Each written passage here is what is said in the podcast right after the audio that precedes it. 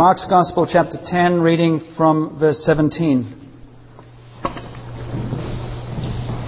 As Jesus started on his way, a man ran up to him and fell on his knees before him. Good teacher, he asked, What must I do to inherit eternal life? Why do you call me good? Jesus answered. No one is good except God alone. You know the commandments do not murder, do not commit adultery, do not steal, do not give false testimony, do not defraud, honor your father and mother. Teacher, he declared, all these things I have kept since I was a boy. Jesus looked at him and loved him. One thing you lack, he said.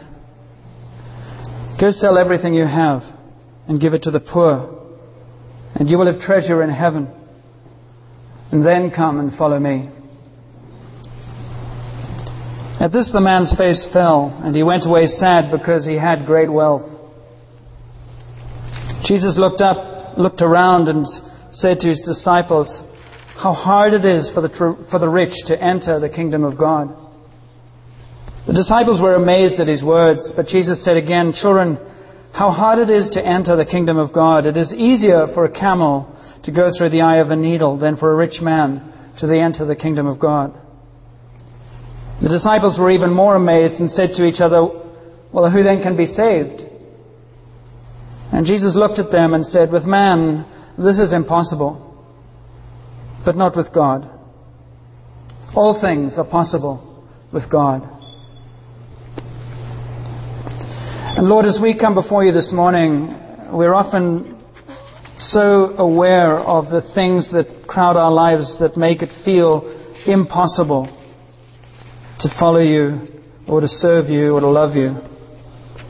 And we pray that you would speak to us this morning of how, as we entrust you with our lives, what seems impossible to us does indeed become possible. But you are the author and perfecter of our faith. Without you, we can do nothing. So we just ask your Spirit to take these words and make them live for us this morning. In Jesus' name. Amen. What I'm going to do this morning is introduce a, a, a, theme that we're going to spend some time on over the next five or six weeks in response to a sense um, I think the Lord's just gently maybe uh, speaking to us about, which is to rediscover our first love, to rediscover our love for Jesus and our passion for Jesus, and to discover it for the first time if we don't have that and to allow Him to breathe into us a freshness and a life that will be infectious. Because the, the relationship, the Christianity that Jesus calls us into, is not meant to be a drudgery. It's meant to be life giving. It's meant to be on the same level of you just come away back from three weeks in the Caribbean and people ask you how you are and you're tanned and you're enthusiastic and you say, oh, it was great. Well, sharing the love of Jesus is meant to be like that, intuitively overflowing from hearts that have been filled with Him. That is not a theory. It only is a theory when it's not true for us. It's an invitation. And Jesus' invitation is, I can make it true for you. And so the theme of these weeks is, I've, I've put it loosely as questions and answers. And also talking about um, being amazed by Jesus. That's what I'm also thinking about this morning. Being amazed by Jesus.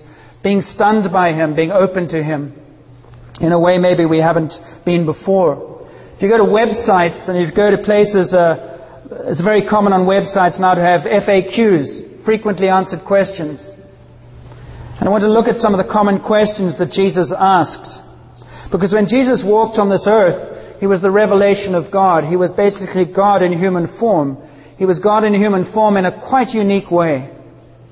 And that's why I always, always, always encourage people the more impossible you think God is, the more true that probably is. Because for, we don't want God to be predictable like I am. God is unbelievable. And He gave us a glimpse of Himself in Jesus. And Jesus, that glimpse that we got even in Jesus was unbelievable. Easter was unbelievable. The cross was unbelievable. The fact that He loves us is unbelievable. It's all unbelievable. But it's true. And the more we try and get to Him through our logic, the less we'll get there. And so Jesus, when he walked on this earth, encountered real people, just like you and me. The disciples were no different in their makeup. And his mission was to reveal to a very broken and a very cynical and a very distant, religiously numb people the love of the Father, God as being loving, God as being a Father to them, specifically now. And to captivate their minds and hearts. If Jesus had not succeeded in captivating the minds and hearts of the disciples, they would never have returned after the crucifixion. And we live in a culture where we think information is what changes lives, and information doesn't. It's the heart that changes. Without God, as Sandy Miller says, we are subhuman. Without God living vibrantly in our lives, we are subhuman. Spiritually, we are like corpses. Normality is walking with Jesus. We live in an abnormal world. We live in a world that is not what it is meant to be, and it is not according to God's design. And there are pockets of His life where people come to Jesus. This is not an optional extra. It's the truth, the way, the truth, and the life. But the problem with the ineffectiveness of the church in the West, by and large, is that we think it's an optional extra.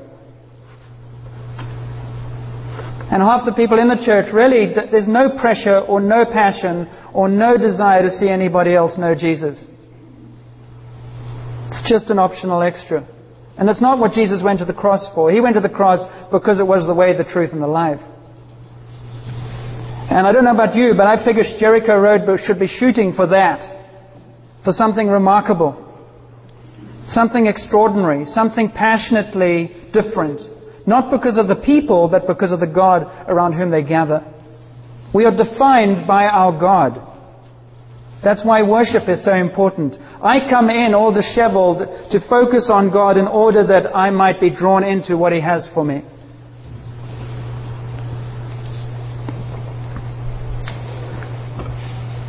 So human beings are intricate and they're wonderfully created. Have you got? Let's see if this works now. Um, guess who these are? Bradley and Julia? I don't know. Human beings are intricately, wonderfully made, and God came for people like you and me and them. Have the next slide, please. And if you divide human beings up, if you sort of dissect us in many ways, we are mind, we're body, we're emotions, we're hearts, we're intellect, we're spirit, we have the will, and the body is the vis- visible part of who we are. I just want to give you a very quick overview of where we're going here. So, those are different components of what makes us who we are. But the visible component is the body. So that's why I don't know what David thinks unless he talks to me or I watch him. Right? The body is what. I don't know what is important to him. I watch and see where he goes. I watch and see what he does. Through his body, everything about him is revealed. The body is the tangible expression. That's why when God became flesh, his love went to the cross tangibly. It wasn't abstract. It, he bled. I read a, a cool uh, it's not so cool, but it's a cool phrase that I wanted to put on a billboard that said, body piercing saved my life. Jesus was body pierced on the cross with nails for us. But the body, what I'm speaking, we, are doing something this morning, we're really going to hit it hard. So fasten your safety belts. But it's in love. It's about um, truth. The spirit, the mind, the intellect, hearts, and emotions. Go to the next one, please. That's an, a picture of how I think we live. And what I mean by that is what rules the will? What causes the will to do what it does? It's pulled down into the mind. It's pulled down into the emotions. It's pulled down into the heart. The body pulls it. And they all want to be Lord. They all want to say, pay attention to me. That's the real world. And all the questions we're going to be facing this morning that I'm going to just introduce, we're going to introduce an overview this morning and then over the next weeks take each one at a time and look at them. The question will be who's ruling? Who's getting attention? Who is God for you and for me? That's what Jesus was about. That's what he was dealing with his disciples. And I'm trying to give you a picture of what it was doing. The next one, please. The next one, that's just sort of. That's Jesus. Everything's aligned. And everything's submitted. In that one, the Spirit was very small. The Spirit was actually created to be the largest of all. But what Jesus was trying to do and is trying to do with us is saying, when you are created, you're not created to be a slave to any of your emotions, your mind, your intellect, your heart. You're meant to be a slave to the living God, a servant of the living God. Your will is meant to be subject to the Spirit of God, and your will calls the body, the mind, the emotions, the heart into alignment. That's what Christianity is about. It's about rediscovering the purpose of being fully human and how to be fully human in a manner that glorifies God and also uses ourselves to our maximum potential. Does that make sense? Yes. What has happened in a broken world is that it's all got muddled up. And so we, we are led by our emotions, or we're led by our intellect, or we're led by our bodies. We're addicted to things. And the last place we find hope initially is in the Spirit and in God because that has been neglected so much. And that's the, the, the beauty of God's creation is that you can't kill the spirit. And so when God begins to work, He starts to awaken that spirit and start to say, okay, I'll accelerate that spirit and I'll bring it back into what it was meant to be. But you can only feed that spirit with spirit. You can't feed the body with books. You have to have food. You can't feed the spirit with theory. You have to have the spirit of God. And as the Spirit of God feeds us, so our spirits grow. So I want to think about questions this morning. And the thing about questions is that questions pierce the fog and ambiguity in which we often hide, don't they? If I don't ask you how you are, I don't need to know how you are, then I don't have to respond. You've ever experienced that? If I don't ask you what your relationship with Jesus is like, I don't need to be embarrassed when you go, I don't know. The, the, the fewer questions I ask, the less I'm responsible for anything. And we live in a culture that is absolutely worshipping ambiguity and politeness that doesn't ask questions. But God in Jesus came to ask questions in order when he spoke to that rich young man, he said he looked at him and he loved him. And then he said, But you need to sell. And the man ran, uh, walked away uh, sad. But God's Spirit, through Jesus, is engaging our hearts. And the way you discern where the will is and the heart is, is you ask questions and you look. You see, if the body is the tangible medium, is the, is the visible way we see what's going on underneath, the body is, when you look at the body, you see how the will is aligned and where the will is expressed. And Jesus said, I've come to set you free. The truth will set you free. So, what he's doing is he's asking questions to, to reveal the state of the heart, to reveal the state of the mind, to reveal the state of the will. You see, it's really easy to say, I believe in Jesus.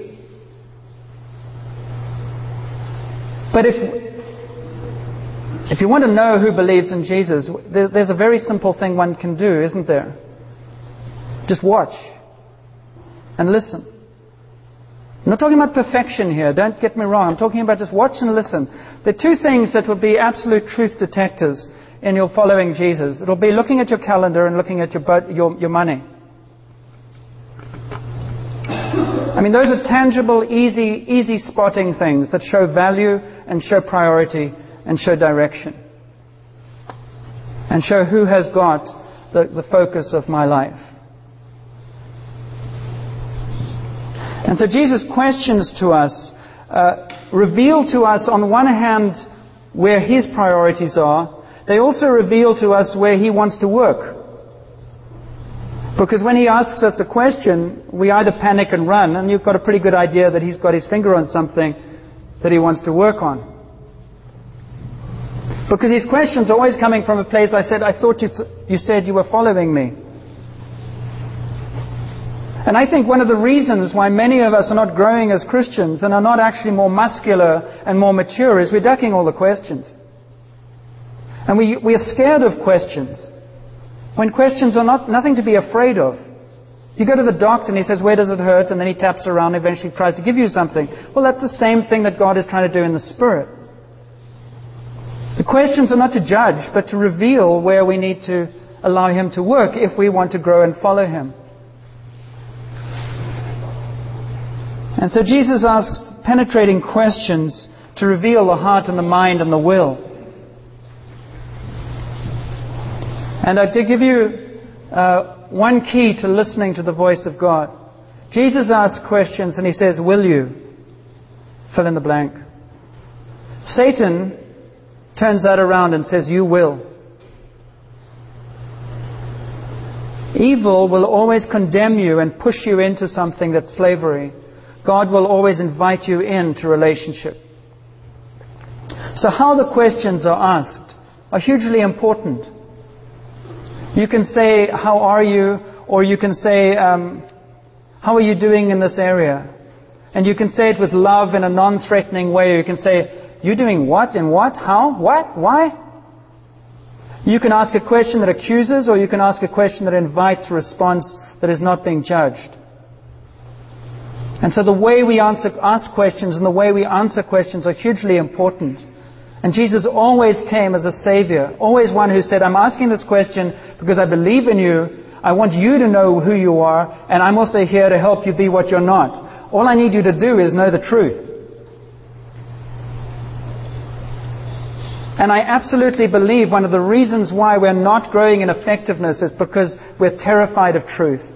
And we either go into this thing of beating ourselves up for what we're not, and all God says is, for God's sake, get it together. You're not going to be together. That's the good news, I know. And the other is, I'm coming to help you be what you are not. Isn't that good news? Aren't you excited by that? I can see that.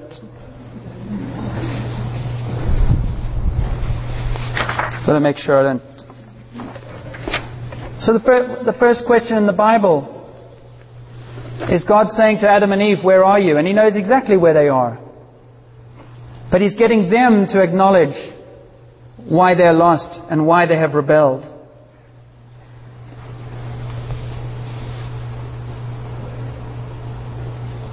So God's power is about breaking into the human life that we are used to and saying, I want to invite you into a kingdom that is a strange place for you. So one of the things you know right off the bat is that it's strange, it's awkward, it's not um, intuitively obvious to me. But God's desire for you and me is so much bigger and greater than we can uh, imagine. His kingdom breaking into the world is about healing and miracles and demonstrating the power of God, a new identity. Imparting information was very low on Jesus' agenda. Winning hearts and captivating people and setting them free and healing their diseases was far more important because out of that came places of, of healing and out of that came questions that then fed their intellect. They started the other way around. Knowledge flows from the heart to the head and into the world. So, very, very quickly, the first question. I think you should have it there. I've just gone through Mark's Gospel very quickly. These are questions, the kinds of things. Jesus was calling his disciples. His disciples were fishing. They were busy doing uh, their, their ordinary tasks. And Jesus came up and really said, Will you follow me? And one of the questions he will ask us is, uh, Will you follow me? Today. And following me means that you have to leave some things behind. Or you have to put them aside. So behind that question is what is the direction and priority of your life? Now these are questions we're going to spend time over the next six or seven weeks looking at. So I've got to really be disciplined. Um, I'm just giving you the headlines. But i have I've gone through the Gospels trying to pick out the hard questions or the life changing questions that Jesus asked his disciples. And that, that the, the kinds of questions we need to be willing to ask each other as part of our coaching and mentoring of one another. And there are no exceptions. I really don't care how much money you have or how much you don't have. There are no, there are no exceptions. I don't care what your history is. I don't care how miserable your life has been or how great it's been. You're still being asked the same question, which is, will you follow me? And what is the direction and priority of your life? Second question came out of when the disciples were, remember there were 5,000 people and all these people and, and the disciples came up to Jesus and said, uh, look at all these people, they need food, send them away. And Jesus says, will you feed them? And we didn't get their first response, which might have not been printable. But they were absolutely devastated at the sense that they had no resources whatsoever to meet this need. And Jesus asked them to do something when they didn't have the resources or the ability to do it. And in following Jesus, one of the things he's going to ask us to do is to say yes to him when we don't know how it's going to happen. And as they said yes to him, then he began to show them how he could supply the need. He led them step by step. Many of us are stuck probably in 20 years ago in our faith because we're scared of taking these little risks. But it's these little risks that bring the life, that, that feeds the 5,000. We're still working out how to understand the complex, the, the, how to understand how Jesus fed 5,000 people. It's the Spirit of God. And so the extraordinary part of God is only discovered through stepping out in my ordinariness and letting Him show the extraordinary. So the question is, what do you have? What can I use that you give me? And what would I do with it? The third question was in the midst of a storm when they were panicking and Jesus was asleep. And he stands up and they say, Don't you care about us? And he stands up and he says, He quiets the storm and he says, Why is your faith so small? And in the midst of the circumstances of life, they panicked and they were afraid. If they'd looked at Jesus and they'd learned a little bit more by then, they would have realized, well, if he's asleep and the Father loves him and he's not panicking, then I guess we don't need to panic. So the focus, what he's trying to teach them is look to me, focus on me, and get from me the peace you won't get from your environment. But if you think I'm going to step into every circumstance that's stormy in your life and calm it, forget it. It's not going to happen. And there are many, many, many of us who, whose whole lives are lived um, surviving our circumstances. And it, it's not going to change. Controlling circumstances is not the key to life. Sleeping in the storms is. Learning that God is faithful in the midst of all hell and that's a relationship with Jesus that leads us into that, as well as a relationship with one another. Let's not remember, forget, that all of these questions are in the context of a group.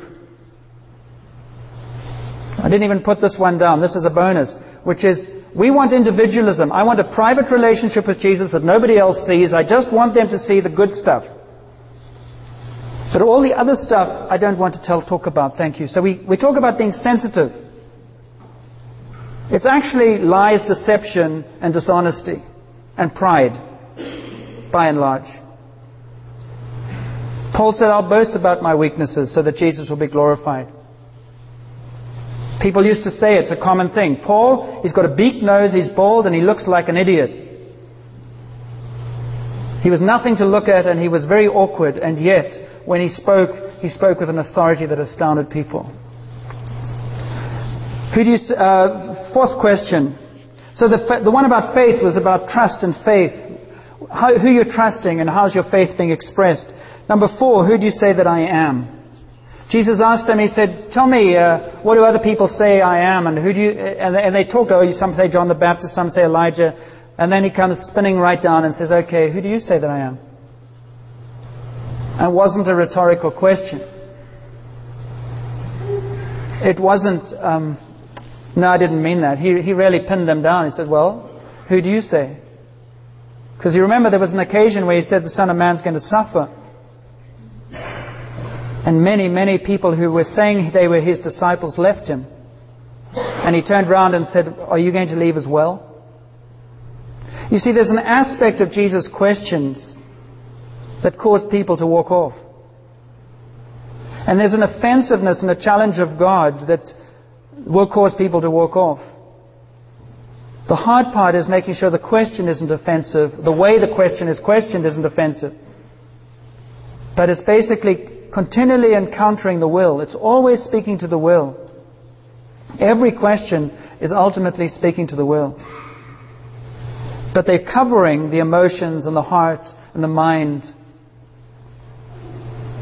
and really trying to reveal, well, what has authority in your life? So he said, Who do you say that I am? Who do you say that I am? Who do you say that I am?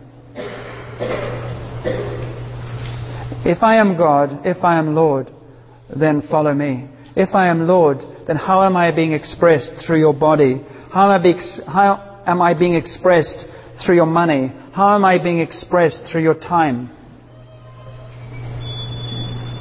And that is the truth of the diagnosis of saying, where are your priorities? Where are mine? Number five was a question he asked in Gethsemane when he said to his friends, Can you watch for a while? And then he came and said, Why are you asleep? He was going through his toughest time and his friends slept. And he said, I want you to pray that you won't fall into temptation. They had already said, We will never leave you. So he said, I want you to pray that you will be able to fulfill that. And they fell asleep and they didn't fulfill what they said they would because they thought they could do it in their own strength. And one of the reasons why many of us are also very ineffective is we sleep. We have become a people who, unless we're being entertained, will not listen. Even listening to me this morning is a challenge for probably three quarters of you, and I know it's all my fault, but there's 1% that's yours.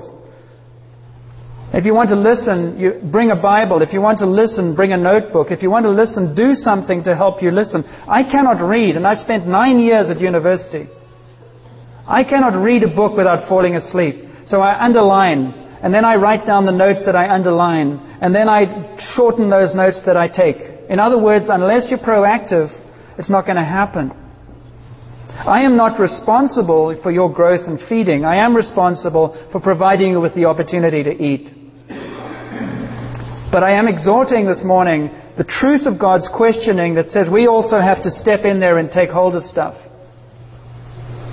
God's idea is for us to be a light and a powerful witness this, on this island to His majesty and His glory. Half His church is fighting with each other, the other half is sleeping, and a few are trying. That's not condemnation, it's just diagnosis.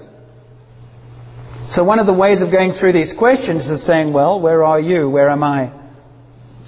And the good news is that going through these questions is not condemning, it's merely going, so I invite you into something better. That's why we need Jesus. On the cross, there was a very, very agonizing question that came out of Jesus. This is the next slide. This is the one question that Jesus spent, said to the Father. The one question, the one moment in his whole eternal life where he was separated from God because of your sin and my sin. And he said, Dad, what has happened? He had never ever been there before. He had never been in a place that he was separated from his Father. And on that cross, when he took the sin of the world upon himself, for the first time in eternity, he was separated. And I think he was terrified. I don't think that was a theological statement he was making. I think it was a cry from a broken son who went there for you and for me.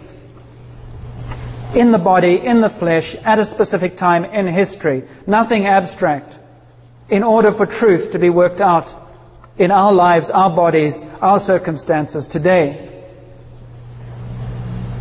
And he shouted and he cried out, My God, why have you forsaken me? And God is big enough for those questions within us, when we feel abandoned, He is big enough to take those questions. I could tell you a lot about that because I spent a long time there myself. And I wasn't dying for anybody else. I was just totally lost. But God is big enough to embrace our lostness, our brokenness, our fears. But He begs us and says, Bring them to me. Bring them to me. Cry out to me. That is authentic. He never is saying, Jesus has never said, sort yourself out and come to me. He says, come to me and we'll sort ourselves out together. And the final question, which is the one that is, uh, we all know about, which we thought about at Easter and we thought about last week, is the one that he said to Peter, Do you love me? It was a culmination of everything without which he was not going to release them into ministry. He didn't ask them, Are you now persuaded that I am God? Are you now this? Are you now that? Are you now the other thing? He didn't ask any of that. He merely said, Peter, what's your heart like? And Peter wept. He wept at the revelation of his own brokenness, and he wept at the incredible grace of a God who met him in his resurrected form, incredibly gently with fish on the fire for him to eat, and said, Peter, do you love me? And Peter just broke. He said, Of course I do. That's what God wants from us. You can't fake that. You've got to do the trip. You can't fake the, the emotion that comes out of a Peter saying, Oh God, I've nowhere else to go. But if you want that, you've got to leave your net. You've got to risk. You've got to step out the boat. There's a lot that's gone on before in order to get to that heart response. And I believe with all my heart, God's desire for us is saying, that's what I'm inviting you to. But we're all half dead because we're so scared of taking risks. We're so scared of being authentic. We're so scared of being incomplete or sinful. We've got to chill out with that and just go, we are a mess in many, many ways. But that's where God comes. And that is what the world is looking for. Who will help me in my brokenness? Who will help me in my failure? Who will help me when everything I've ever tried to do is going wrong? Or whatever. We live in an incredibly fractured culture. who desperately need the love of God to come in and say, I love you. I have a purpose for you. I have a plan for you. I've always loved you. Follow me. Not into rules, into relationship.